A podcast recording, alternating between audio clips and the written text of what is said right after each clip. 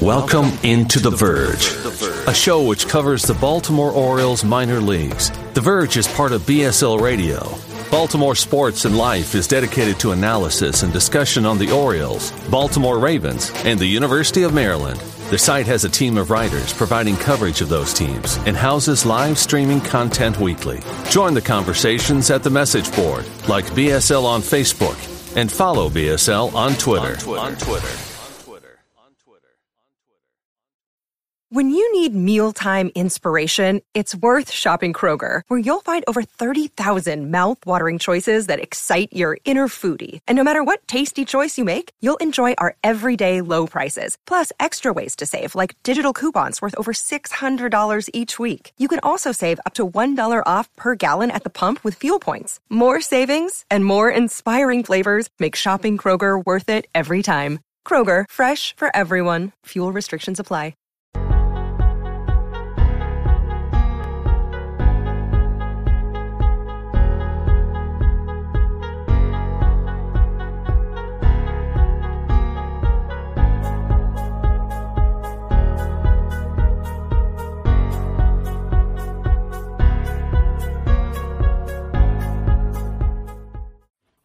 Welcome to On the Verge. This is Zach Spedden, joined as always by Bob Phelan and Nick Stevens.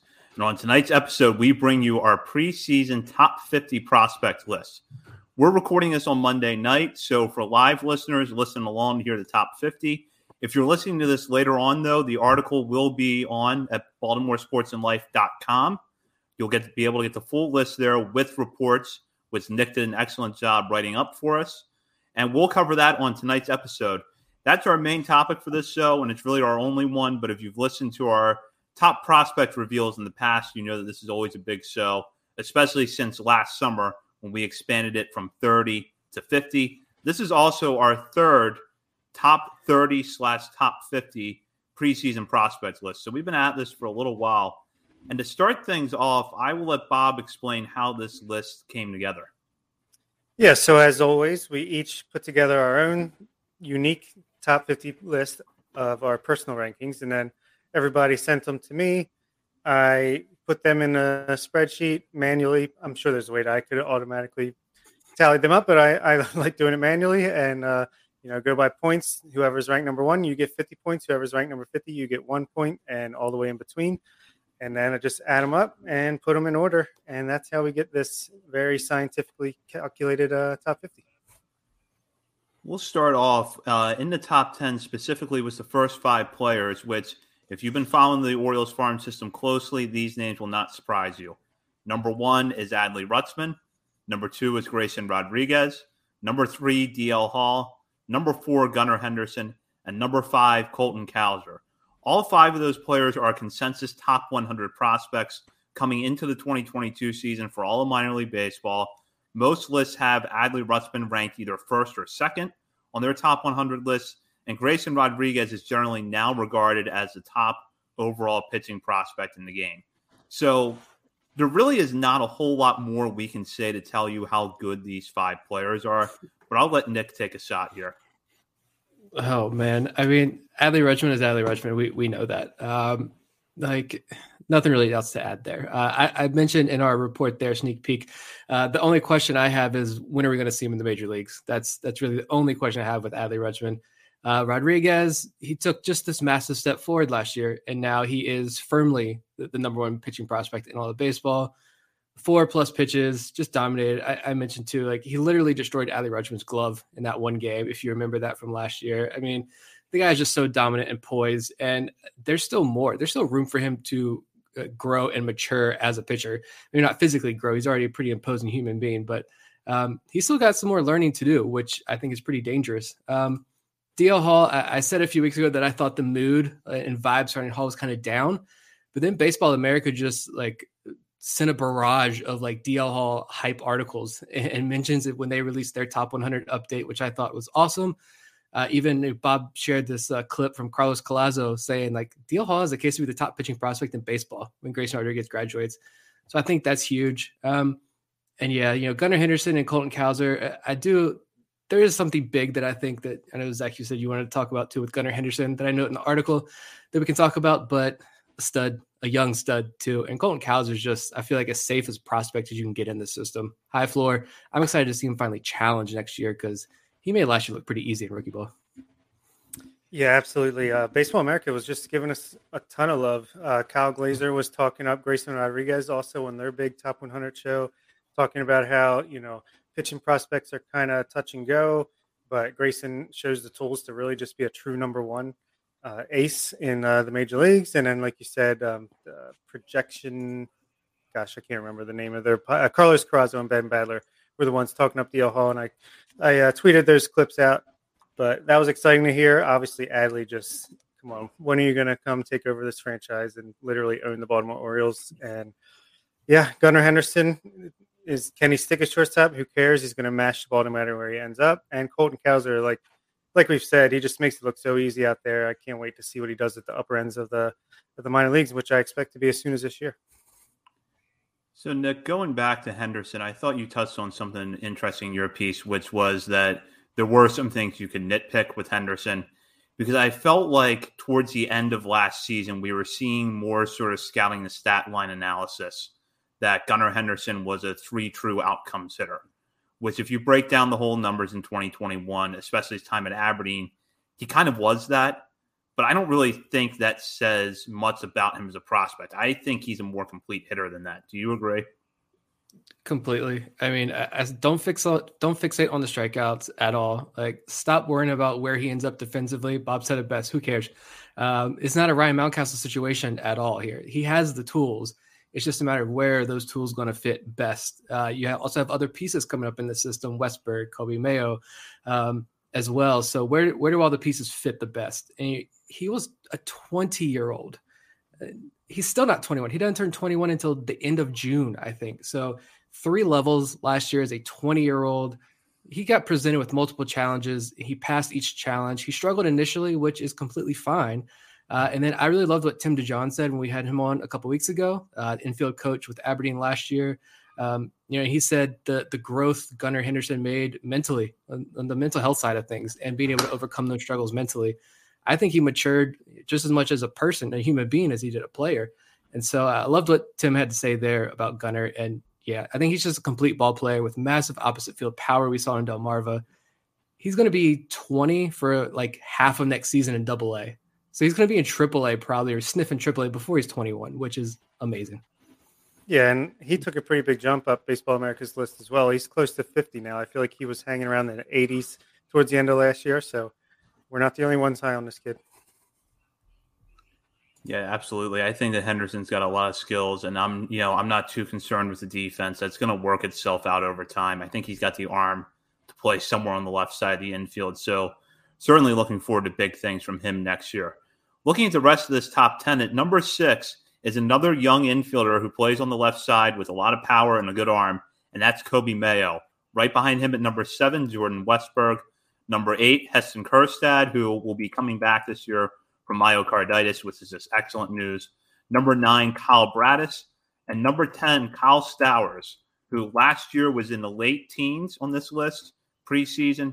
He moves up to number 10 after a huge year at three levels in the minor leagues in 2021. I'm going to start in this group with Mayo, who now has leapfrogged ahead of Jordan Westburg, number six on this list. And we're starting to already see some possible pre top 100 prospect hype with Mayo a little bit.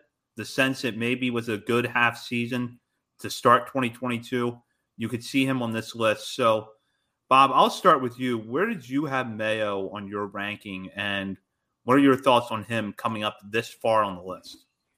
Yeah, I, I love it. I mean, I personally had Mayo number seven for me, just behind Westburg, so just flip them. But Westburg's more of that, you know, he's got a high floor. He's already at double A or could be at triple A, and he's shown success at those levels. But just the ceiling on Mayo is tantalizing. The, the way he could hit 40 home runs in the major leagues, the way his power is. And you saw Baseball America giving Orioles some more love. They had an article about players who could jump into the top 100 uh, by the midseason. And I believe Mayo was on there for the O's. And yeah, I mean, it's all about the bat, and it's the power is tremendous, but he he hit for a good average. He he took some walks and he was solid out there at third base despite being six foot five or whatever giant he is. So he's it's just exciting, man. He's so young and he's only going to get better.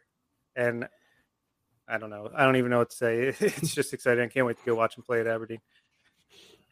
Yeah, when I think about Mayo, like I feel like we we do a better and better job uh, over the, two years almost. We're almost coming up with a two year anniversary of the show. Um, that I feel like we've done a, a, better job of you know being you know more objective when talking about these guys. But with Coby Mayo, like I just can't do it. Uh, I really struggle to do that because I really love this kid. As weird as that may sound, um, I fell in love and I fell hard. Uh, I actually had him number five on my list. I think I was the high man here. I said last week that he was going to move up my list pretty high, and he did. I put him just ahead of Colton Cowser. Uh, that was more of like a, a, ceiling versus floor thing. Which which one do you go with? And I just think Coby Mayo's ceiling is just tremendously high. So I went ahead and pulled the trigger and put him at number five. Um, which yeah, I, I, think he's he's going to climb. He could be a, a top three, four prospect in the system by mid year, which is tremendous after only just a handful of games. But when you're hitting the ball 112 miles an hour, like that's impressive. That's extremely impressive. I had Mayo eighth on my list, uh, behind Westburg and behind Heston Kjerstad. But I will say that I don't think there's really much separation between those three right now. As Bob said, I think Westburg probably has the highest floor in the group and has proven the most so far of those three. But these are all really good prospects. And the one thing that, you know, to keep in mind with Kjerstad, his health is tantamount. We want to see him healthy out in the field every day this year. Take whatever production you can get. But this time last year, we were talking about Kjerstad as a top 100 prospect. So it's something to keep in mind when you see him eighth on this list. If he's healthy next year, he could start to move up pretty quickly. Yeah, absolutely. If he comes out and just starts hitting bombs and crushing a ball to right field and and get promoted to Aberdeen and just continue hitting, you know, he's right back in the mix. If he can start 2023 in double A, or even AAA, but that's kind of dreaming on it. But if he can just start at Double A in 2023, I feel like he's pretty much right back on track as long as the results are there and, and he's healthy. Really, that's really the big part. Yeah, and when I look at this group two, this next group of five here, like Jordan Westburg is what number seven on our list, and that's not a knock on Jordan Westburg at all. Like that's someone who could reach the major leagues possibly in 2022. Uh, good power, smart approach, sound defense. Uh, and I think that just speaks to how incredibly talented the top of this list is, especially these top five, six, seven, eight prospects. Um, and he's going to be a top 100 prospect by midseason. So he's definitely an exciting prospect in this uh, top 10 as well. Um, and I don't know, Bradish, I feel like, move on to the pitchers. Number nine, I feel like Bradish would be the one in this top 10 that opinions would be a little bit mixed on.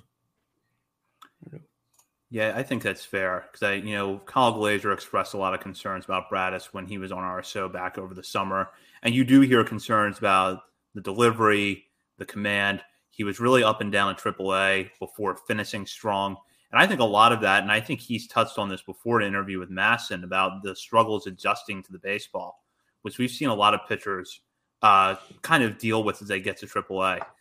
I think that if, you know, once we're on the other side of this lockout and you can get into spring training, depending on what the Orioles do with the rotation, I would have to think that looking at the group of pitchers right now, Bradish competes for an opening day rotation spot. And that even if he's not with the Orioles from day one this year, he's probably the first man up when something does go wrong with that rotation. Yeah, I really just buy into what Matt Blood has been saying to us and to other people that – that they put him right up there with DL Hall and Grayson Rodriguez of the world. Now, I think we know that he's a half step at least below them, but I mean, just the way Matt Blood was correct on Joey Ortiz and, and pretty much everyone he hypes up comes to fruition. So I got to believe him here. And he started out so hot, he finished so strong. I just feel like he's to come into spring training, really impressing people, win a starting rotation job right out from uh, opening day, and and coast from there. He might end up in the bullpen eventually as more of these guys come up and start to push him down the ladder. But I think he's to have every chance in the world to uh, start 30 games for the Orioles this year. And he got at least one vote. We don't know how many specifically, but at least one top 100 vote in Baseball America's top 100 uh, update. So someone else is a believer as well. I just looked at those last five games 25 innings pitched, five earned runs, six walks, 30 strikeouts. I mean, it's about as dominant as you can get in AAA. And I don't know what else you guys want to touch on with this top 10, but my only other question on the top 10 is like thinking about it more. I think we talked about Kyle Stowers in like our worry level, uh, our scale of worry on like his strikeouts, but overall as a prospect, I mean, are you concerned at all about Kyle Stowers next year being able to stick in the major leagues? I could see him going up and down a little bit, maybe. Maybe come, you know, starting out hot in AAA, he gets his his shot. He's he's striking out a little bit. You know, he's got to get adjusted to that big jump. Maybe they send him back down, but I think eventually by the end of the season, he's going to settle in and and really show off his his power and his exit velocity. Yeah, I um actually had Stowers ninth on my list ahead of Bradish. I feel like what we saw last year is a sign that he's going to be a more complete hitter than what his profile coming out of Stanford suggested. I also think that of the prospects that are coming up through the system, he has not the most to gain, but a lot to gain from Ryan Fuller being in the major leagues now because he was so good at Bowie working with Fuller last year that I have to think that there's already a game plan in place to figure out when Kyle Stowers gets to the major leagues. We know he's going to strike out a lot. We know that that swing, you know, he's got that big swing that big league pitchers are going to exploit, but we're going to have a plan for him. And I feel pretty confident that Ryan Fuller is going to have that implemented. And I also think that Stowers' defense is a little underrated. So when he gets to the majors, I think people are going to be pleasantly surprised by the way he can cover ground in right field, especially the short right field of Camden Yards and with his arm. And I, you know, he's also got a little bit of versatility built in where he can cover left, he can cover center. So I think he's going to go back to Norfolk and for good baseball reasons, not just the service time stuff.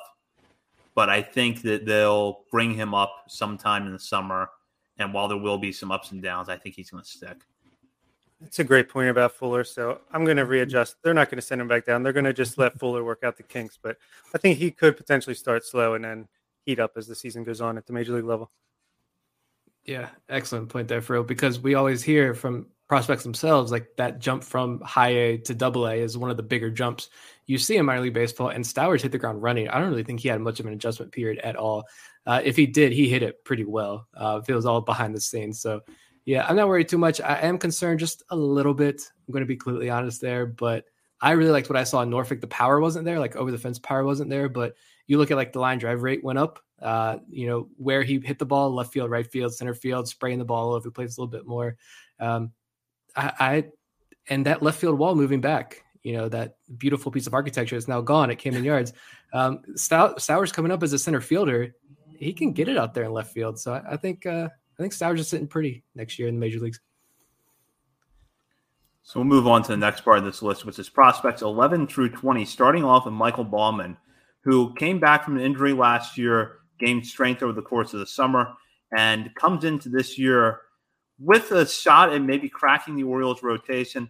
At number 12, Terrin Vavra, the second baseman who was productive despite being limited to just 40 games and injuries, most of that at double A Bowie. Number 13, Connor Norby, the 2021 draft pick who can just hit. Um, he's probably hit three singles in the time this podcast has been recording.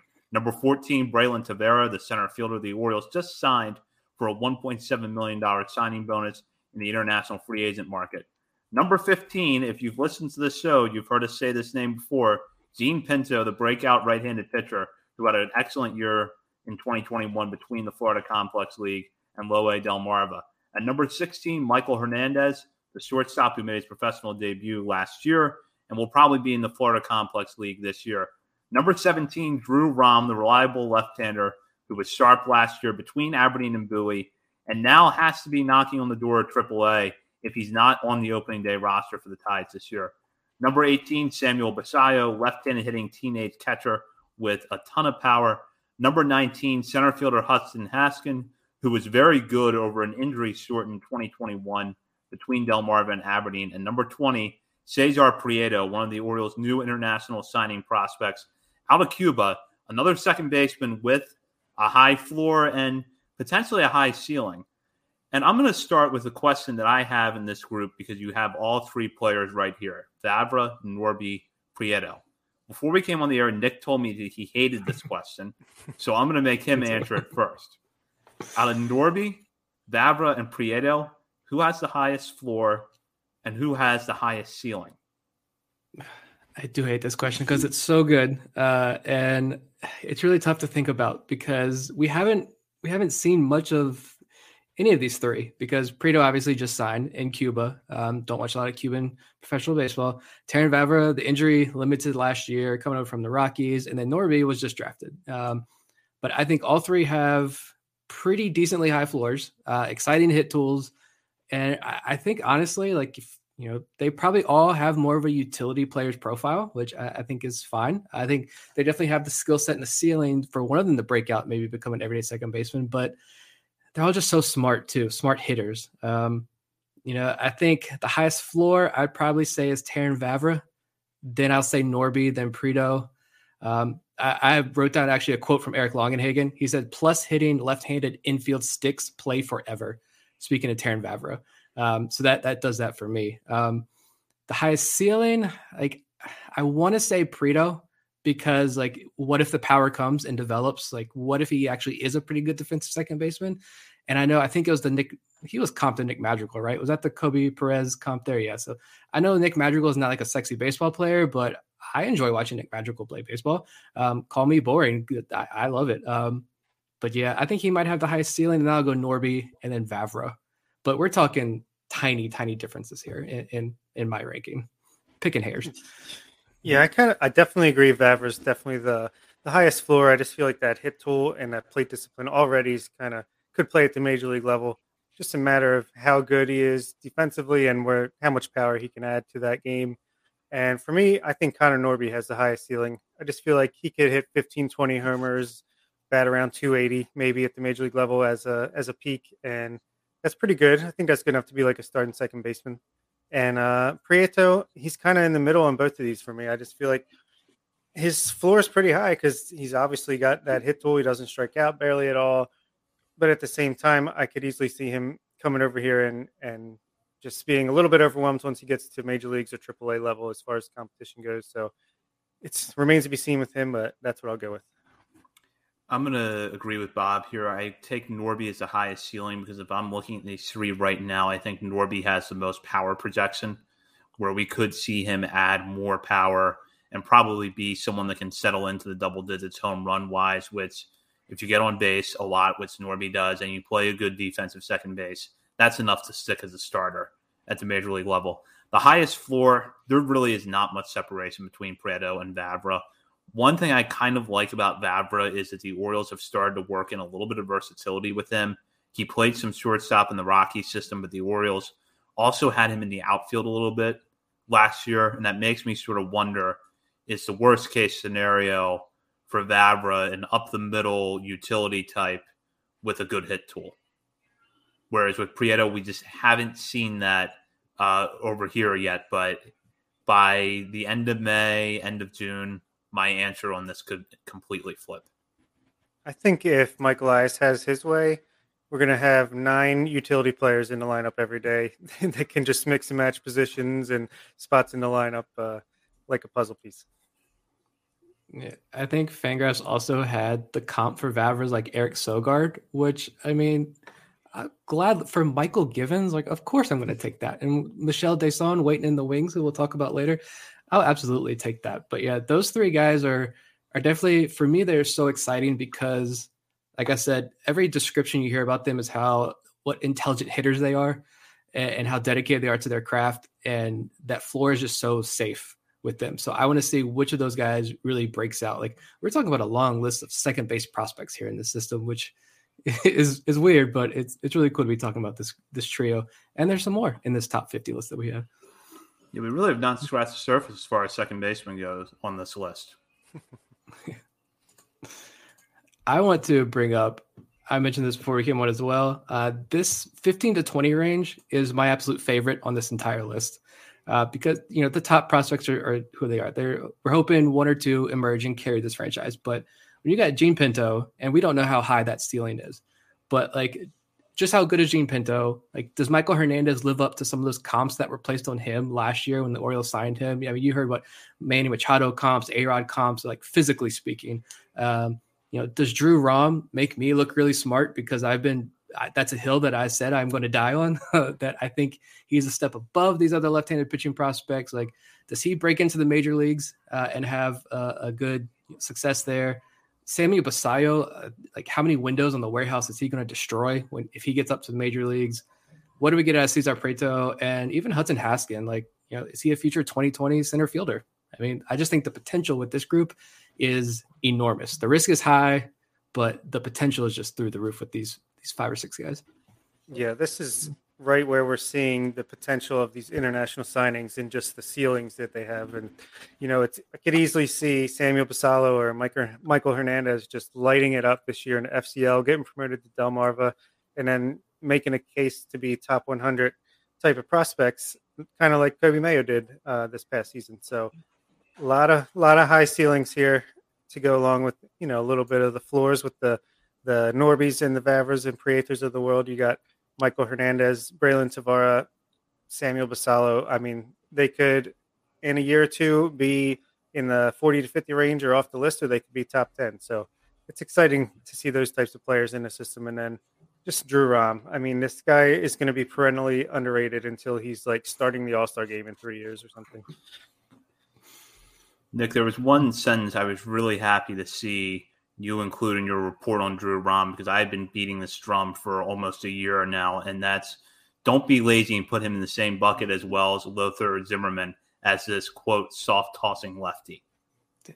I, hate that term so much, and I know I probably said it myself too. But uh, in the moment, lack of you know better adjectives, I guess. But I absolutely hate that, especially with Drew Rom because there was a velo increase. He can't maybe he can't sustain it. I'll give him that but like he can hit 94 95 miles an hour on the gun um, and just you have to to watch him. Like i don't have the scouting background here to sit here and pick apart specifically what it is that separates drew rom but when you watch drew rom pitch you understand and you get it and, and i am a firm believer in rom's abilities and just like uh, gunnar henderson here rom is uh, a whole year older. He's just 21 so he was what three or four years younger than the competition about three years younger than the competition in bowie where he struck out like 10 and a half guys per nine innings, which is just, it's unbelievable. Stop fixating on his velo. Watch this guy pitch. You'll fall in love. I promise. I do want to go to Pinto here because what he did last year was impressive 66 and two thirds innings between the FCL and Delmarva, struck out 84, only walked 17. He just turned 21 a couple weeks ago at the beginning of January. Probably going to be in high A Aberdeen next year. Bob, we were on Pinto pretty early last summer after really not knowing much about him. Just kind of give us a background on what makes what makes you think that Pinto is a really good prospect. It's the name. No, it's uh it's a fact that I mean this kid is so young, but he's so he works so fast. He's so aggressive. He knows what he's doing. He came in with the game plan. He's just executing it and with confidence. And he's got three great pitches that look pretty similar coming out of the hand, and he uses them as a weapon. He's got a fastball that can touch the mid 90s.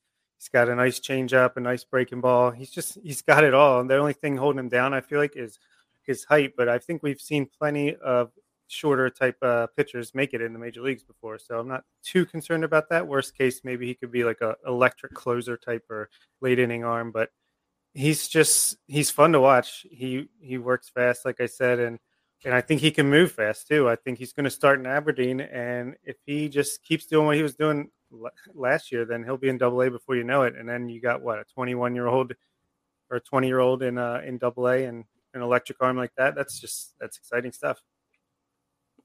I mean, it, it's hard not to think of like a, a Marcus Stroman when you watch Jean Pinto pitch. Just yeah, he might be smaller, but he's so electric, and you you see how much fun he's having out there on the mound with each and every pitch. Uh, hitters hitters could not hit him at all. I mean, the guy doesn't throw a straight fastball, so those low A hitters were definitely not touching him. I, I am very anxious to see what he does in high A because I will give him that. You know, he is on the smaller side. He's listed at five eleven, so we know he could be five ten. He could be five nine. I don't know. Um, you know, Felix Bautista is what listed what six four? No, uh, the guy's a, a behemoth. Um, so yeah, it's I don't know. Like we got that that uh, word from a, a, scout that he thinks this one particular scout thinks that like only Grace Rodriguez and DL Hall have a higher ceiling in this organization. And if that's the truth, then that's extremely high praise. And this is that organization finding some absolute gems uh, in from other squads.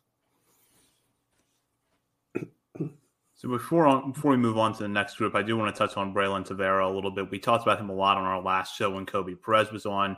Switch hitting center fielder the Orioles just signed for a franchise record $1.7 million in the international market.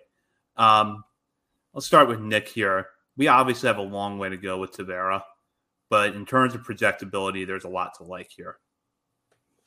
Yeah, and it's it is. You hear the Orioles say potential five tool player, and a lot of other organizations were high on him. So the Orioles were able to snag him though. Um, projects as a center fielder, you like to hear that. That there's no concern right now of you know moving to a corner spot or something. Uh, but yeah, the hardest thing is like where do you slot a guy like Tavera on this list? That was almost impossible task for me.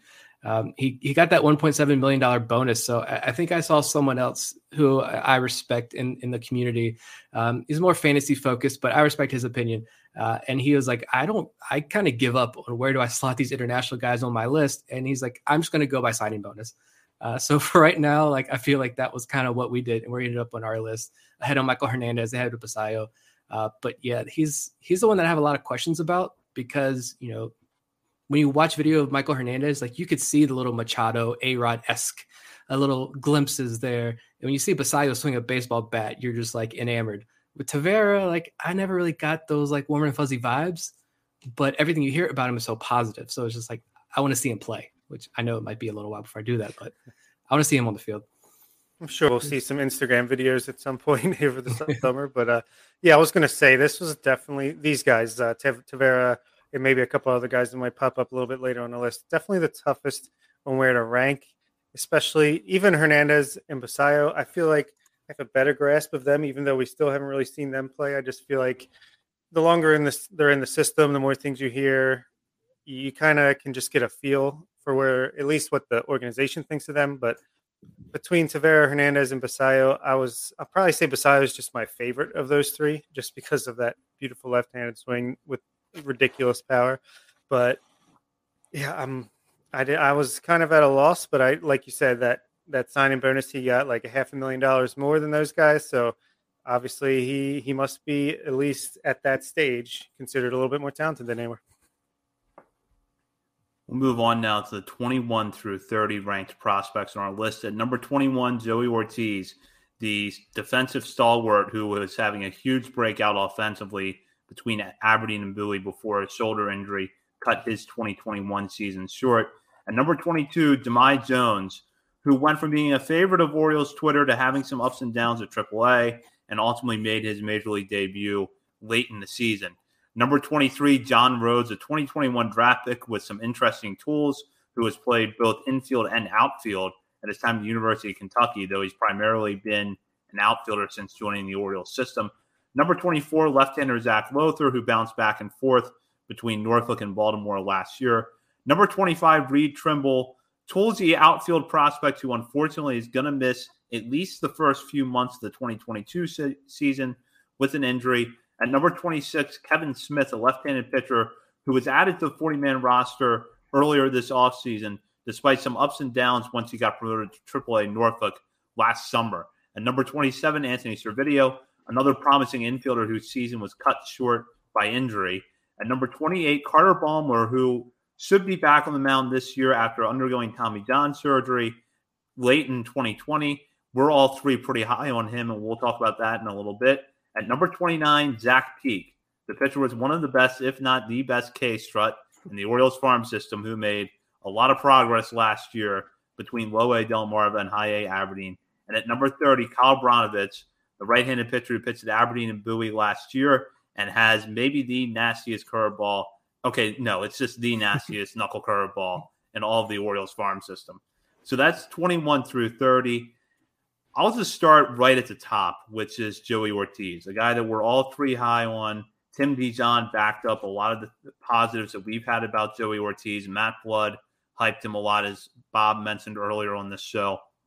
And I'll start with Bob here if Ortiz is healthy and good to go um, on opening day this year, I believe you've already projected him for Bowie's infield.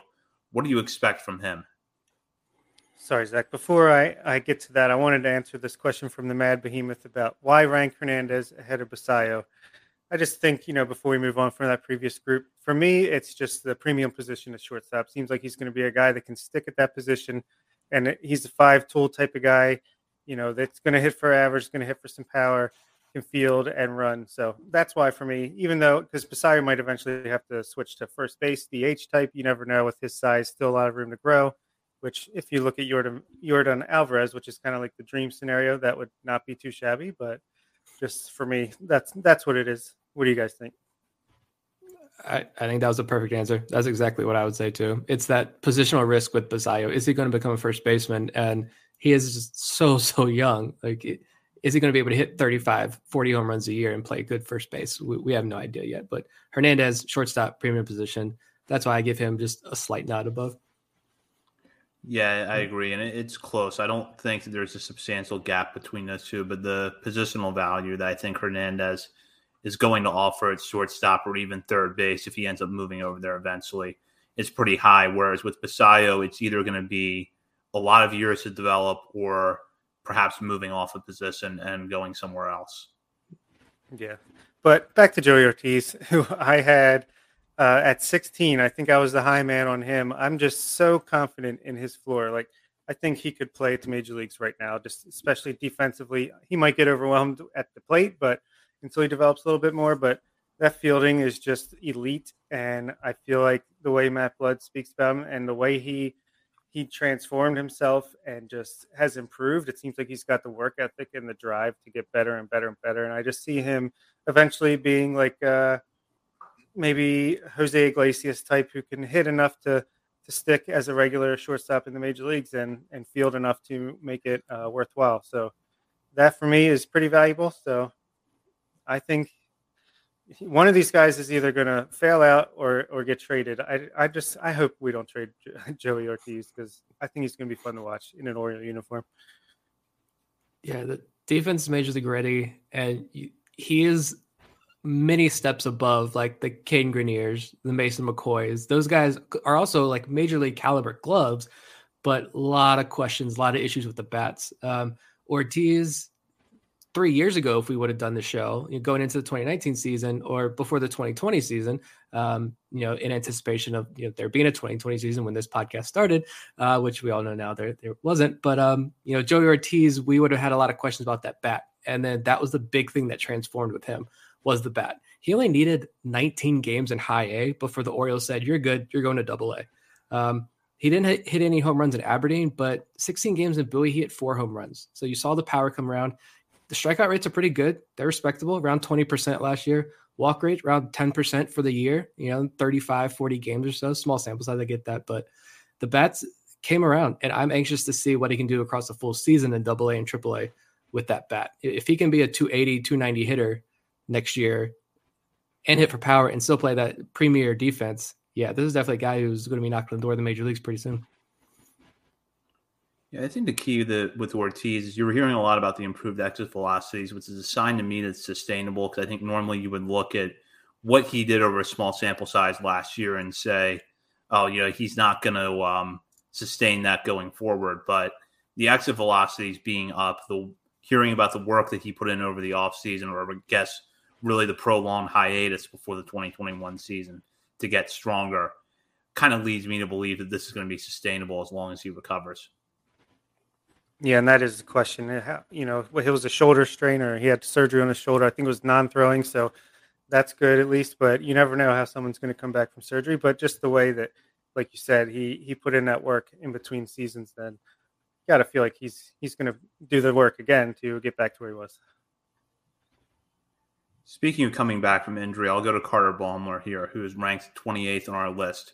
As I mentioned earlier, he had Tommy John. Um, in the fall of 2020, missed the entire 2021 season. Was a prospect who had been drafted out of high school in Iowa. Before that, the Orioles went over slot to get him in the 2020 draft. There was a lot of hype surrounding him before the injury. And now that he's coming back from that injury, we're seeing a lot of clips on social media where he looks pretty good. The thing to keep in mind, though, is that this is a really young pitcher. So, kind of balancing those things, Nick, what do you think we see from Baumler uh, in 2022?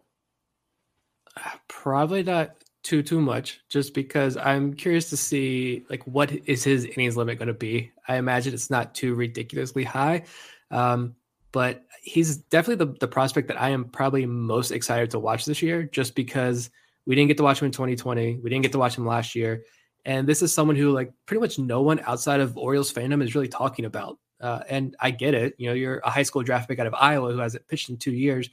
And don't quote me on this, but I thought I saw something when I was doing more research on him that there was some disruption, injury or something, I don't know, but some disruption for his junior year of high school as well. So, I mean, it's been years since he's regularly taken the mound in competitive games. But like if he performs as well as the scouting report suggests, uh, I think he was hitting like 95 at the alt site before that injury. Um, then the Orioles have themselves yet another pitching prospect to add to this apparently barren cupboard here that they have. Uh, and he's he's an exciting prospect who I think is up there with the Jean Pintos, Grayson Rodriguez, and DL Hall as as far as this extremely high ceiling. Uh, again, wide range of outcomes here with Baumler, but the potential is definitely there. Yeah, and like Sim Contribute says, Baumler overcame the Elias wall against drafting pitchers early, and yeah, I'm kind of going to write about that a little bit in an article coming up later this week. But when the Orioles take a high schooler early on or a pitcher early on, you have to know they're confident in that. I mean, the, the only high schoolers that Elias has taken outside of some guys in like 2019 rounds 35 through 40 are Carter Baumler, Coby Mayo, Gunnar Henderson, Darell Hernaiz, and Creed Willems. So right there, that's a select group, and I think Baumler is one of the few pitchers that Elias and company has taken over the past few years from the draft that has true like top or middle of the rotation upside. I think there was a video that he hit 98 on the gun on Twitter. I could from the angle you can't tell if it's just from his regular pitch motion or if he's kind of running into it a little bit, but still the fact that he's back to that point already is pretty exciting and like Nick said as long as he's healthy and he's probably going to start in the FCL and we'll see what happens from there, but if he's healthy and shows off the stuff that he had when the Orioles drafted him, then he's probably going to be in the teens this time next year. And I think too, if I remember correctly, other teams offered him more money in the draft and he turned them down and said, no, I'm going to, because he was a TCU commit for baseball and football. He was, was a punter. I think he was going to punt on the football team as well. Like he took less money reportedly to sign with the Orioles. So I think that's a neat little wrinkle in his story as well that he chose the Orioles. Encouraging sign for how he sees his development system, and hopefully we see him on the mound in 2022, getting a lot of good innings in. Bob, I'll turn this over to you. When you look at this group of 21 to 30 outside of Ortiz and Baumler, uh, who we've just talked about, what stands out to you?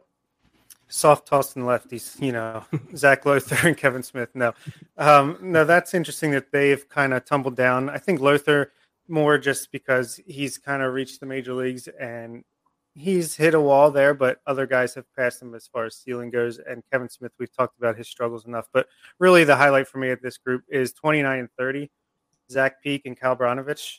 Just two guys that I'm very excited about from the pulling out of the bear cupboard to, you know, pour coffee into. I don't know. That analogy went nowhere. But I think these guys, bare minimum, are going to be really, really solid relievers at the major league level. And I think – if things break right, they could certainly be starting pitchers at the major league level. We talked about Brnovich's breaking ball, and he just had so much success at the double A level last year. And then Zach Peek, he's a friend of the show, been on the podcast, but besides that, forgetting that, he's just an, got excellent stuff on the mound and got supreme strikeout capabilities. And I'm hoping that continues when he gets to double A this year. Yeah.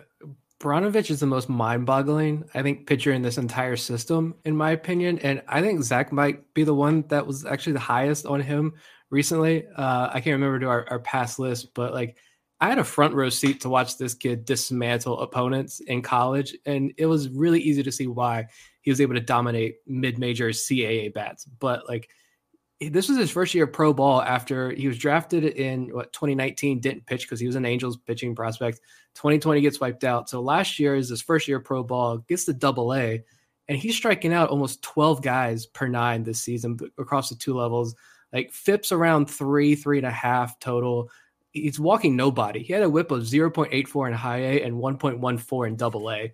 Doesn't have the big velo numbers like i, I just want to know what makes him this such dominant pitcher at the double A level so far. Um, and I'm curious to see can he do it against triple A hitters? That's my big question. But like, I just that's the guy that I want to. I need to pick somebody's brain about him and what makes him so successful. Because you look at a lot of the intangibles and you say hey, this guy's probably going to get hit around a little bit.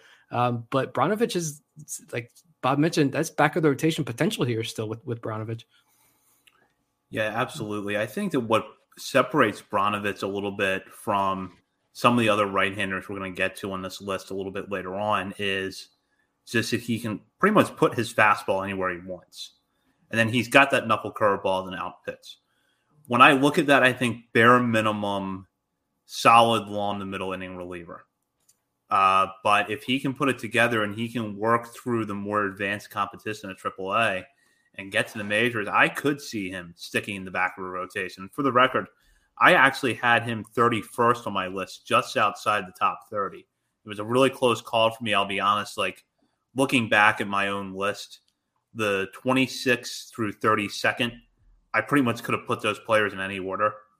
But Brnovich, mm-hmm. I'm pretty high on. Yeah, as we get lower on the list, it's harder to differentiate as much. So, you know, don't feel slighted if you're 28 versus 24 or anything. But another guy I'd like to shout out here is Anthony Servideo, who just so disappointing that he didn't get at least a half a season, if not a full season in last year. He walks like 80% of the time, but when he, when he, I'd like to see what he can do when he actually puts the ball in play. Um, we know he can field, just another one of these middle infield prospects that the Orioles are collecting. And he shows a lot of potential. Hopefully, he's healthy this year and can get a chance to really uh, make his mark. Speaking of middle infielders, before we move on to the next group, um, any excitement still with Jahmai Jones, or is it just kind of he's there? If something happens, great. If not, oh well. He's so athletic that I can't write him off completely but I think that his defense at second base to me is so enigmatic because he can make a great play one inning and then the next one bots of routine play. And I got a chance to see him, you know, not just watching Norfolk games, but to see him in person at the major leagues last year. The guy plays hard. I, I don't think it's like a mental thing or a lack of effort. The guy plays hard, but it's just for some reason there's just not much consistency to his defense He's always had a kind of a swing and miss tendency to his game. So the bat, I think, is a little bit limited. Now, if I had to guess right now, what I if I had to tell you what I would be happy with from Jahmai Jones, it's a utility player that plays second, left, and center, gets you a little bit of power with the bat, has a lot of speed, not a bad guy to throw out there um, off your bench and maybe start one or two days a week. Do I see him as an everyday player at second base? No, not unless his defense gets a lot better. Yeah, I kind of agree with that. I could see him. He has the tools, right? I mean, you hear about guys that are sum are greater than its parts. Well, to me, it's like with Jahmai Jones so far, the parts are greater than the sum because you can see the power. You can see he's made plays in the field that are exciting. You can see it if he puts it all together, he's going to be a really solid player. And I think, like Zach said, the best place for that would be like a utility guy that can play second, left, and maybe a little bit of center field in a pinch. You know, a good guy to have on the bench. Maybe you know one of these 18 second base prospects will push him out of that job, but I think I think he has a chance to have a little bit of a major league career here if he just puts it together a little bit. Yeah. I'm just saying, you know, there was this whole Twitter blow up, bring up Jahmai Jones, and their Orioles said no, he's got to improve the defense. I don't know if they ever said specifically second base defense because like the next night they ran out Jahmai Jones in left field for like a week straight, and then they moved the wall back uh, at the end of the season. That that's what it was. They're preparing Jahmai Jones for to start in left field over DJ Stewart next year. But no, I think I think he probably starts in realistically. I think he probably starts in AAA again. Let Odor and Mateo fight it out and see if they can stick at second base for a little bit, and then probably once you realize one or both of those guys don't cut it, maybe Jones gets another chance. But yeah, I was just curious if there's still any excitement with Jahmai Jones. A little bit, I guess. Yeah, I don't know about excitement, but I still have some interest in his in his career. And speaking of Julio Jorge Mateo, I probably uh, he's probably going to be terrible this year because I just bought a autographed rookie card of his uh, recently. So sorry about that. I, th- I got scared for a second. I thought you were going to say you bought his jersey, and I thought, oh no, there he goes. Not that far. Not yet. So before we move on to the next group, I do want to point out something that Nick uh, wrote in his report on John Rhodes. And this is how he starts to report off. We might be the outlet who is highest on Rhodes, and that's perfectly fine. There have been some outlets. I know MLB Pipeline did not add Rhodes to their top 30 until after Alexander Wells graduated off their list late in the 2021 season. And the reports coming out of the draft, and I noted this at the time, were all over the map on Rhodes. Some suggested that this was, you know, a good college power hitter who just had a bad start to 2021 that he couldn't quite get his way out of and needs a little bit of work on his defense, but that the floor is fairly high and he might put it all together. Then there are others where it's got a good arm but doesn't have enough experience in the outfield, strikes out too much. So it's all over the map with his reports. And Nick, I just kind of want to get how has your impression of Rhodes evolved since he came into the system? I mean, I still have a lot of questions. I don't have a full grasp of him yet, but it, it was he flashed a lot that was just interesting to me. Like I just for whatever reason, I just feel like you know the, the parts were there. You talk about Jahmai Jones and his, his parts. I feel like there's a lot of individual good parts with John Rhodes. It's just a matter of like, are the Orioles going to be able to fit all those pieces together and turn him into a good baseball player? Uh, and you know, I think a lot of the issue as well was he had a really bad year at Kentucky, uh, and he was so young. And instead of going coming back to college, he joined the Orioles. I think he joined the right organization to help try to fix him. Uh, and we'll see if he develops in anything. But yeah, with that bad year at Kentucky and just no consensus opinion on him, it's hard to to guess. But I liked a lot of the pieces that I saw of him last year in that short time in Delmarva. Yeah, John Rhodes. I feel like I've said this on here before, but I just feel like his name is so generic. People don't know what, what to make of him, and I'm including myself in that.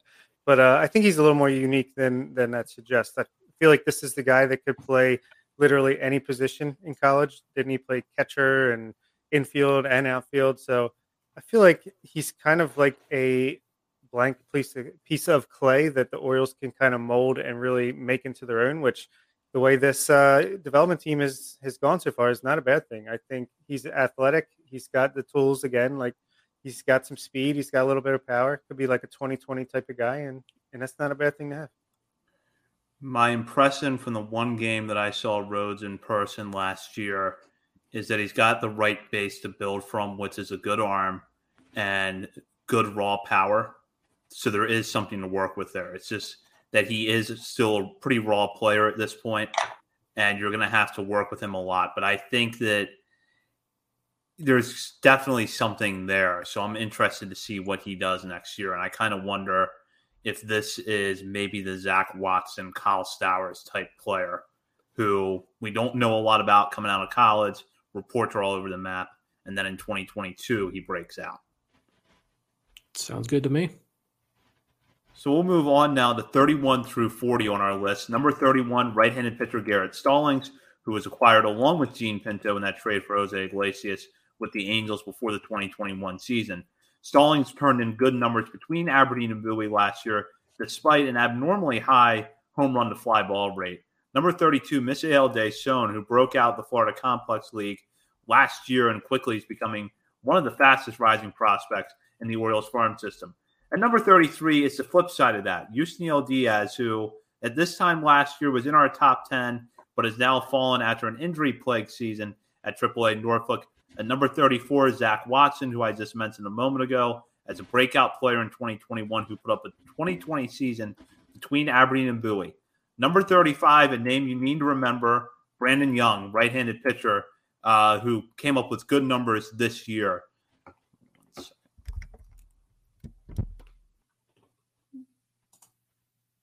oh. We lost Zach. I can run through the rest. Uh, 36, we got left-hander Luis Ortiz, international arm. 37, shortstop, the recent international signing, Leandro Arias. 38, infielder Rylan Bannon. 39, outfielder Robert Neustrom. And then 40, Edwin Amparo, the recent international signing. I think Zach's back to. You gotta love Google Chrome. Thank you, Nick. I don't know where you guys want to go with this group, uh, but I would like to start with this group right here 32, 33, 34. It's kind of like a a pretty nice grouping of outfielders here. One of these is not like the other. Three guys moving in different directions. We got Mishael Deson and Zach Watson on the way up in different ways, but then Yusniel Diaz kind of on the way down. So it's a disappointment sandwich. And I don't know. What do you guys think? I think um, Deson, we've talked about him a lot. We love him. We love his skills. He's got a chance to start at Delmarva and really, really put a dent in going up this list this year. And Zach Watson, noted power hitter, what do you guys think out of all these guys? So for me, like they saw, yeah, he's he's trending up in a massive way. Uh, 19, he's going to be 19 years old, pretty much all of next season. So that's going to be common. Young, uh, international signing or acquired via trade, and is like 18, 19 years old in Delmarva. That's going to be a really fun team to watch. Um, Zach Watson, I've said it before. I said it in my report you love the power. I like the defense. I, I like the overall player, but like I, I, need to see him hit for a higher average. I need him to get on base more than what it's like a 280, 290 on base percentage. That's not going to cut it. But we saw a lot of huge gains from him last year. So it's it's about progression. It's baby steps here. And, and he took a lot of steps. Um, Diaz, I feel like a, a lot of people are going to say, why the heck is he still on this list? And I get that, but I just, I, I've said before that like I jumped off the hype train I was one of the last people on the Yusniel Diaz train, and I was off. But I'm like jogging behind the train, like just not totally willing, just let it go. Um, just because like the arm is so beautiful in right field, the defense is so good, and he has all the skills to be a decent uh, league average, just slightly above league average major leaguer, major league right fielder. But those injuries, I, I don't think he's ever going to overcome those. Yeah, I've started to kind of lose hope with Diaz overcoming those injuries, despite all the things that Nick said. And I completely agree. When you watch him when he's healthy, the arm in right field is something else. And I was, you know, someone who leading up to last year was saying not just on this show, but I went on Connor Newcomb's show, Locked on Orioles, and said the same thing. You really got to watch Diaz's defense. I don't think he gets enough credit for his defense, what he can do in the corners. And you occasionally still see that big time power, but the problem is that he has just had injury after injury, and it's getting harder for him to be profiled as an impact player in this system, especially because the outfielders below him are getting so much better. Deson was actually in my top 30. I had him 30th. I think that he has the makings of an outfielder who is above average across the board with all five tools. I think he's going to put together a pretty good year at Delmarva, and with a pretty lanky frame. I think he's listed like 6'3, 175. I think there's still a lot of room to fill out and hit for more power. And Zach Watson, I think um, the power is legitimate. I really think that he's going to be able to stick around for a while because of that. The key for him is just going to be that walk rate.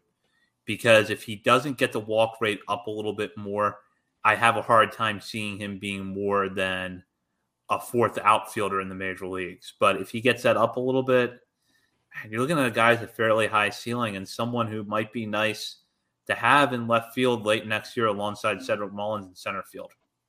If you want an example of the Orioles' depth, just look at Robert Neustrom sitting at 39th ranked prospect, who is a guy who could you potentially make the Orioles roster out of spring training, could get taken in the Rule 5 draft by somebody. At the very least, is going to make his major league debut this year and have a chance to be a you know, pretty productive player in the outfield. So for a guy to not even be top 38 in the system, it's pretty good. Yeah. Any go back since we're talking about Diaz, this is kind of a, a downer group here. Um, Diaz is bringing down the group. It's not a downer group. It's an exciting group. Um, but Rylan Bannon at 38, like same question as I forget who I asked this about earlier, Jahmai Jones, I guess. Uh, but like Rylan Bannon, is there any we'll say intrigue this time with Rylan Bannon, or is he just AAA depth at this point, holding down a roster spot? Most likely that's what it is, but that one two week stretch was so good, and his batting average for balls in play was so abysmally bad. I have no idea what. excuse me. I have no idea what to make of his season last year, and I just feel like you got to wipe that off the just forget about it and go see how he does in spring training and see how he does in the beginning of next year. And I think there's a chance that he could bounce back a little bit. And I'm not saying it's a great chance, but I do think it is there. Yeah, I had a hard time trying to figure out what to do with Bannon on this list for some of the reasons that Bob just mentioned. Um, the numbers were bad at AAA last year. There's no way around that. But he also had a low batting average on balls in play, wasn't healthy for most of the year. I still hold out some slightest little bit of hope that he gets off to a healthy start at Norfolk this year. We see the bat come back to what it was before, which was a guy who got on base a lot and could hit the ball hard, even if he wasn't necessarily hitting for home run power and that at the worst he profiles as maybe a nice for a major league reserve infielder um, who gives you decent production at the bat at two positions. So there's a little bit. I think Bannon's floor is a little bit higher than his numbers suggest, but there's obviously some issues there after last season. Could definitely see him being a guy on the roster that is kind of like uh, constantly in AAA until there's an injury. Then they bring him up, then they send him down. And while he has options, he could have value to the team. But maybe once the options run out or he hits arbitration, then he might be in trouble. Yeah, Vivek had a, a, great comment there too. The walk rate. I mean, it was almost fourteen percent. Take that uh, with you know a one seventy six BABIP. No, he hit one seventy six. What was his BABIP? I didn't even put it in the report, so I don't it's have in front remarkably of me. low. it was like it one something. Yeah. Uh, so like and I know that's not like an immediate like oh low BABIP bad luck. I mean it's not that cut and dry that simple, but still like there's got to be something with that. And the oblique injury thing, I kept using that as my crutch, saying like oh the oblique injury that can linger for weeks and weeks even after a player returns. But he went on that massive tear, ten home runs in ten games, and then after that stretch though he hit like one something uh, with a bunch of strikeouts and very few walks. So it's it's tough to diagnose for Rylan Bannon. But I will say too, the defense at third base, I always had questions about I feel a lot more confident of him being able to play third base at the major league level now. So there's some positives there with him at least. His, his batting average was oh, go ahead, Bob. sorry, sorry, Zach. Uh, it was an identical 176 BABIP to his average, and for his career uh, in 2019 with AAA, he had a 338 BABIP, 294, 243, 367, 360. So definitely out of the ordinary for him. Focusing on another player on this list, I'm going to go with Brandon Young who has come a long way in the last few months in our rankings. Nick, you were on Brandon Young early, as in right after he signed with the Orioles in 2020. So I guess really then you're not surprised that we're here a little less than two years later talking about Brandon Young as a top 40 prospect in the system. I mean, a little bit only because like I was super excited about Brandon Young because he was this undrafted free agent. And I know it was after a five round draft. So yeah, you'd be saying guys like JD Mundy, Brandon Young, TT Bowens, or probably be top 10 round picks in a normal draft year, but still he's got that UDFA tag next to his name. Um, $20,000 signing, and you're able to get a guy who's six six. And I just thought, looking at him, you could plug him in the bullpen in Delmarva opening day, and he's in Bowie by the end of the year. And this guy's in the major league bullpen spot next year. Like that kind of a fast riser.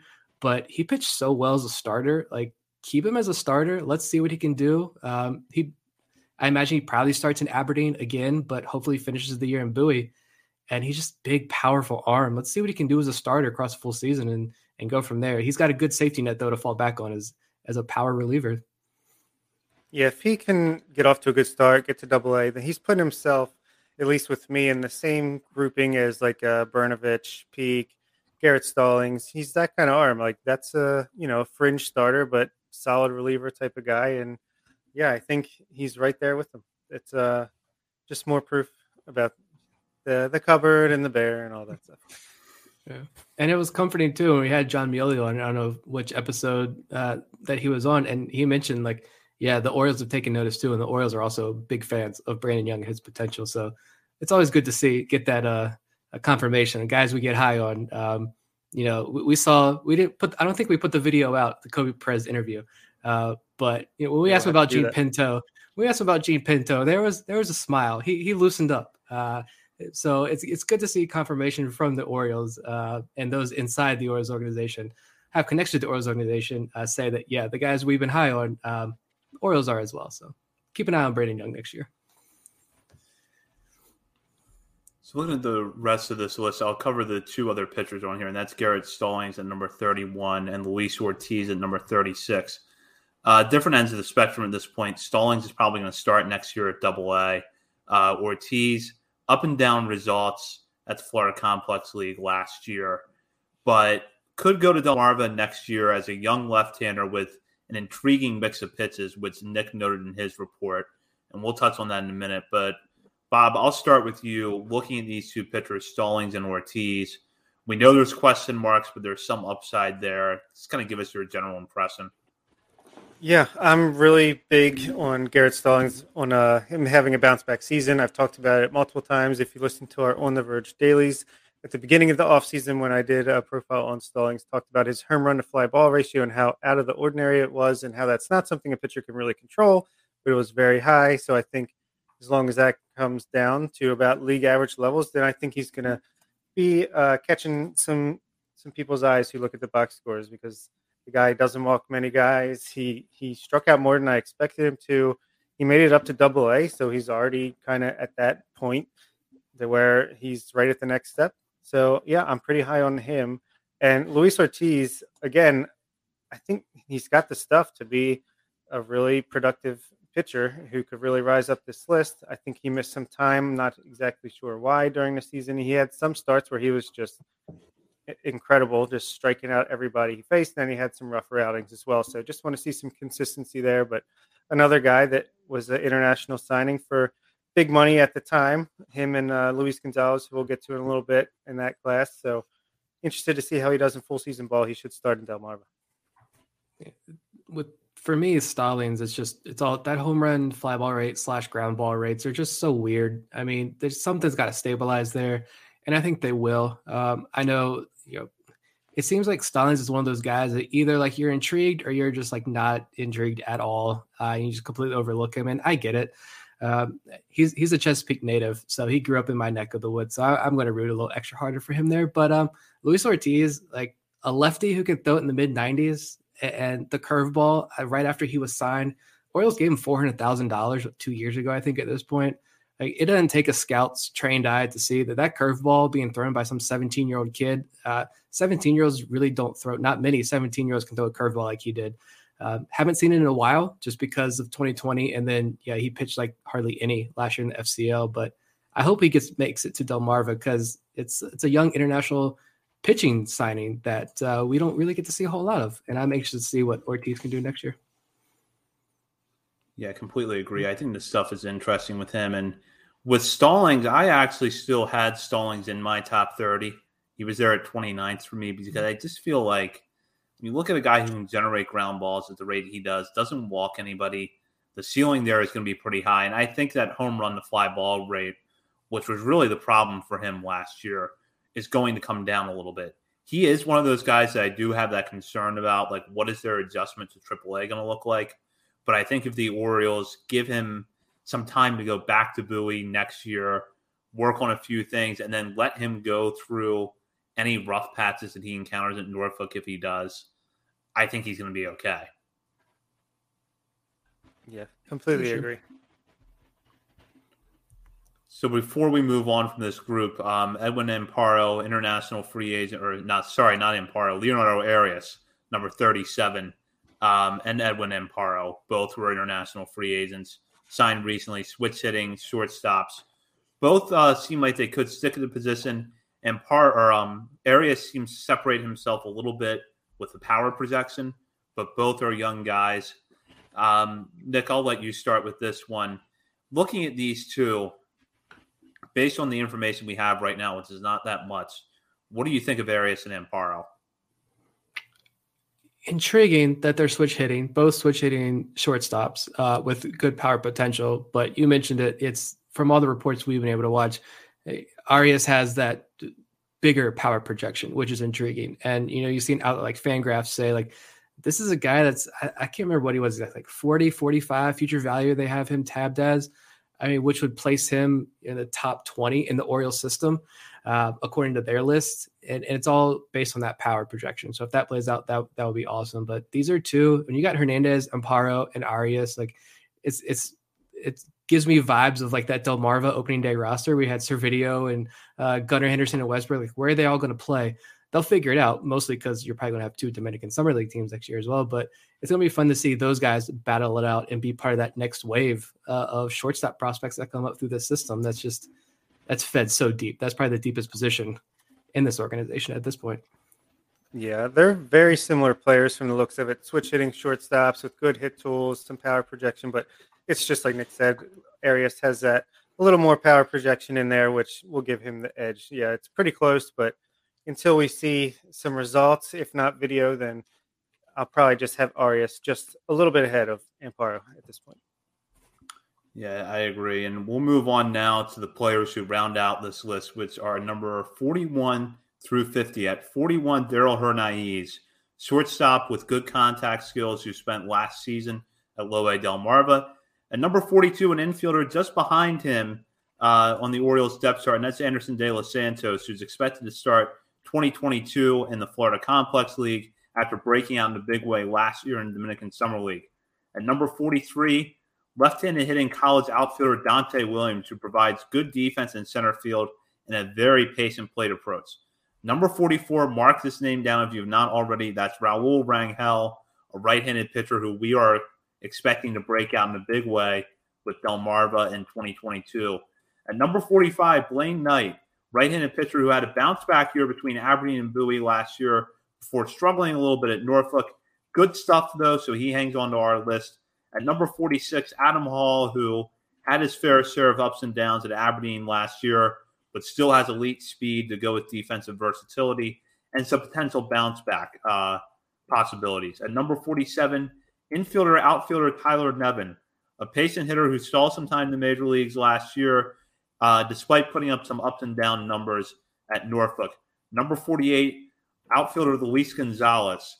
Not great numbers from Gonzalez last year in the Florida Complex League, but all reports buy into the six foot four outfielder's power from the left side. So he's somebody to watch in the future. At number 49, Ofelky Peralta. Great comeback story last year in the Orioles farm system as he pitched well between Bowie and Norfolk after struggling to get out of high A Frederick for three years. Uh, and we're interested to see what Peralta will do now that he's back in the organization on a new contract that he signed earlier in the offseason. And number 50, infielder Colin Burns, a sixth round pick uh, in 2021, 2021 out of Tulane, who put up pretty good numbers uh, last summer between the Florida Complex League and Delmarva. Now, going through that list, there is a pretty interesting theme to me, which is middle infielders with good contact skills, maybe not a ton of power projection, but solid skills across the board. Looking at guys like Burns, De Los Santos, Hernaiz. As you look at this group, and I'll start with you, Bob, what stands out to you? To me, it's the bottom five or six guys are all dropping significantly from our last list. I think Tyler Nevin dropping 15 spots, Luis Gonzalez 12, Peralta 8, Blaine Knight 6. And a lot of that is just because a lot of guys have raised their stock and just advanced past them more than them uh, falling on their own. But Adam Hall, he must have fallen at least, what, 25, 30 spots since this time last year. It's really a tragic story, but can't completely give up hope on him. But um, yeah, at the top of this part of the list, Hernaiz, De Los Santos, Williams, Rangel, even Knight, I think could be a successful relief pitcher at the major league level. I feel like that's definitely where the growth is going to come from when you look at guys who could explode up the list or at least make a little bit of a jump.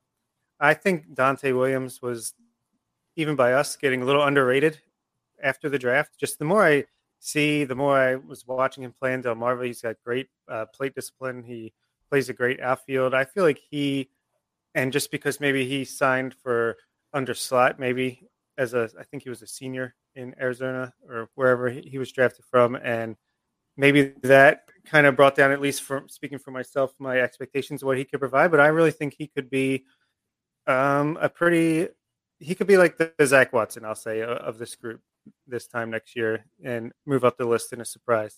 So that's what I'll say. I buy it. Um, Williams is definitely coming a lot more intriguing. Yeah, that 41 through 44 range for me, Hernandez, De Los Santos, Williams, and Rangel. I mentioned before the show, for whatever reason, like that, those names stood out to me in this section that I think at least one, hopefully more, but at least one, I think really truly breaks out this year in a major, major way. Uh, and, you know, we haven't watched a lot of De Los Santos or Rangel, but they're super exciting guys. Um, I'm going to drive the Rangel hype train until he proves he doesn't have it anymore. Uh, I love seeing De Los Santos get that Blood hype. Uh, so he's, he's got that touch now. But like, I think of that group personally, like, I think Carnes is going to be the guy for me that might be the one. Um, just because I think he's a guy that we might be sleeping on. Uh, speaking of that, like the power wasn't there, but he was just 19 years old last year and still hit pretty well. Got on base at like a 33% clip. Like that's that's pretty good. I mean, I know the big thing we've highlighted a lot is the walks. The walks were a big issue. Walks took a big uh, decline last season, but the strikeouts there were fewer strikeouts. Made good contact, uh, got on base. There were many extended on base streaks with Hernandez. Um, I just think he was so young, didn't look overmatched that he could turn things around next year in Aberdeen. Uh, but yeah, that group is definitely a lot of intrigue there and, and potential. I want to go back to Rangel for a minute because um, I want to pull this from Nick's report. And this is uh, part of what Nick wrote about Rangel. The velo now, now tops out in the mid 90s after pitching in the mid 80s just before signing with the Orioles. He's six foot three with a lot of room to fill out and add more velo. Rangel is extremely young and still pretty raw, but he's an international signing with a lot of potential. Will be a great case study to follow closely in terms of how successful the organization can develop a raw, talented arm. So I really think that Rangel, if I'm looking at a breakout candidate, the stuff is there for him to do what Jean Pinto did last year, only over a full season. Uh, you know, we haven't had a chance to watch him pitch in person yet. We don't have a ton of video because he was just in the Florida Complex League, but all the reports that we're getting on him are glowing. Yeah, for sure. And yeah, I think I, I lost what I was going to say. Go ahead, Nick. Sorry.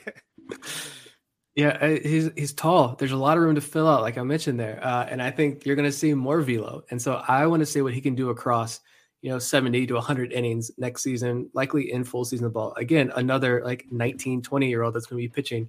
They're playing in Delmarva. Um, the rest of this list too, like I want Ofelky process to succeed so freaking bad. Uh, it is unbelievable. Uh, I hope he does. I, I, and at this point, I just want them to say, look, you are our reliever. You're like a seventh inning guy, maybe not even a high leverage guy, but you're a, a mid low leverage reliever here. But it's just a power arm. That's I think he could be electric in one inning stints. Um, the name for me here, Tyler Nevin. I know. Uh, shout out to the patrons. I know uh, there was some discussion about our ranking of Nevin in there, and it is interesting. I think like I mentioned in my report that he didn't look overmatched. He looked pretty comfortable at the plate, and he only had like you know six games at the major league level. But you, see the major league body uh, there, but like the defense is just so bad in the outfield and at third base. Like he's first base DH. The on base percentage wasn't great, um, but I guess he had decent K to walk numbers. He's got good power. 16 home runs while playing a lot of his games in Harbor Park is impressive. Like I just don't know what to think about uh, Tyler Nevin. Like, am I should I be more excited, or is this guy just kind of a like we mentioned with Rylan Bannon, kind of you know, for a good quality depth? Yeah, I think that excitement is definitely gone from Nevin. If there, I never had that much excitement of him. I think he's kind of just he is what he is. He's a solid first base prospect, but not to the level of a Triston Casas, Ryan Mountcastle, or anything. He he kind of is what he is. He's going to hit like 250, 260, jack a couple bombs, and can stand at first base for you. More of a bench player, so I think he's he's kind of hit his his ceiling, so to speak. Maybe there's a little bit more in there, but he's also he's got the high floor where he's pretty much at the major league level right now. But uh, back to Rangel, I I remember what I was going to say. Um, we thought that he was going to join Pinto last year and kind of just follow him right up, and because he had the numbers to uh, to warrant it. He was pitching extremely well in the FCL. I think they just wanted to slow play him a little bit, perhaps, and maybe they were a little more confident in Pinto had the abilities to excel uh, in full season ball. So I, I definitely think Rangel could be a guy that finishes the year strong in Aberdeen and sets himself up to start Double A in 2023 as like a really young player. I think pulling up Reinhardt's page real quick. I think the only difference might have been that was his debut last year, and I think Pinto did get some time in the DSL, maybe with the Angels, so maybe that was the the difference there. But almost 12 strikeouts per game last season in the complex league, virtually no walks, uh, good ground ball numbers. I'm super excited about now. Yeah, absolutely. I think Pinto probably having that time in the DSL, like you mentioned, being a little bit older was the separating factor, perhaps. But Rangel, you know, I think was right there with Pinto in a lot of ways last year in terms of production at the FCL. And I think that he's someone who could break out uh, at Delmarva. I'm really excited to see what he does. And Nick, to go back to one of your earlier points, yes, I agree. Just put Ofelky Peralta in the bullpen to start the year at Norfolk, and I think he'll be in the major league bullpen by Memorial Day. He deserves it. At this point, it's like just give it to him. I mean, even if you don't see him on the roster in five years, he's been in this organization since 2014. He's pretty much one of the last holdovers from the pre-Elias era that's still in this organization. Um, give him the opportunity next year. I, I really hope yeah. they do. I feel like they will. I mean, they've stuck with him this long after taking over when they could have easily, you know, cut him in 2019, 2020 after he was kind of languishing in, in A ball, but they stuck with him. He had some results, and we're still waiting for him to get turned into a, a reliever. I hope it happens with the Orioles and not with another organization where I think he could thrive. So, yeah, hopefully he does, and I think they will. Yeah, absolutely. And before we move our focus away from the top 50 on to what else we have coming up over at BaltimoreSportsAndLife.com, Bob or Nick, any final thoughts on this 41 to 50 group? I think, go ahead, Nick. I mean, I was, it's a solid group. I think it's some intrigue there for sure. Uh, you know, I don't, I don't know if you guys want to talk about this or not, but I guess I can use this opportunity to just talk about some guys that I wanted in that back end. Like we didn't mention uh, uh, Carlos Tavera, we didn't mention uh, Patrick Dorrian, Andrew Daschbach, Lamar Sparks, Creed Willems, you know, uh, Isaac De Leon's Toby Welks. I mean, Jacob Teeter. I can keep going on and on here. Like there's Steven a lot of Acevedo, Cody Sedlock. Yeah. Trenton Craig. I mean, uh, there's so many names that uh, I think we all considered, uh, and it, it's frustrating because I'm not doing a top 100. Bob, don't even think about it. We're, we're sticking at 15. but that just speaks to the volume of you know volume of prospects in the system, how deep it is, and that list of guys who didn't crack our top 50. I can find you 10 that I think have legitimate major league tools. Um, you know, maybe they maybe never make it past you know, a double A or triple A or never crack the major leagues, but they're at least legitimate major league tools there. So it's it's going to be another fun season of minor league baseball in Birdland. Adam Stauffer, Jacob Teeter, Nick Vespi, Felix Bautista. Yeah, it's it's pretty ridiculous. And even Colin Burns, I think, is a nice guy to have just rounding out the top 50 at number 50. Just a super solid, again, shortstop prospect who can play there defensively, a little bit of potential with the bat. Not going to hit for power, but got a decent hit tool, and he's got a chance to eventually provide value at the major league level or in a trade. So the system is just filled with guys that have value and could potentially make the major leagues and contribute, which is that's what you want. We want to be like the Tampa Bay Rays as far as depth goes, and I think we might not be there exactly, but we're on that track. So that's a great thing. Completely agree. And talking about players outside the top fifty, Bob, why don't you tell our listeners what you have coming over on BaltimoreSportsAndLife.com later this week?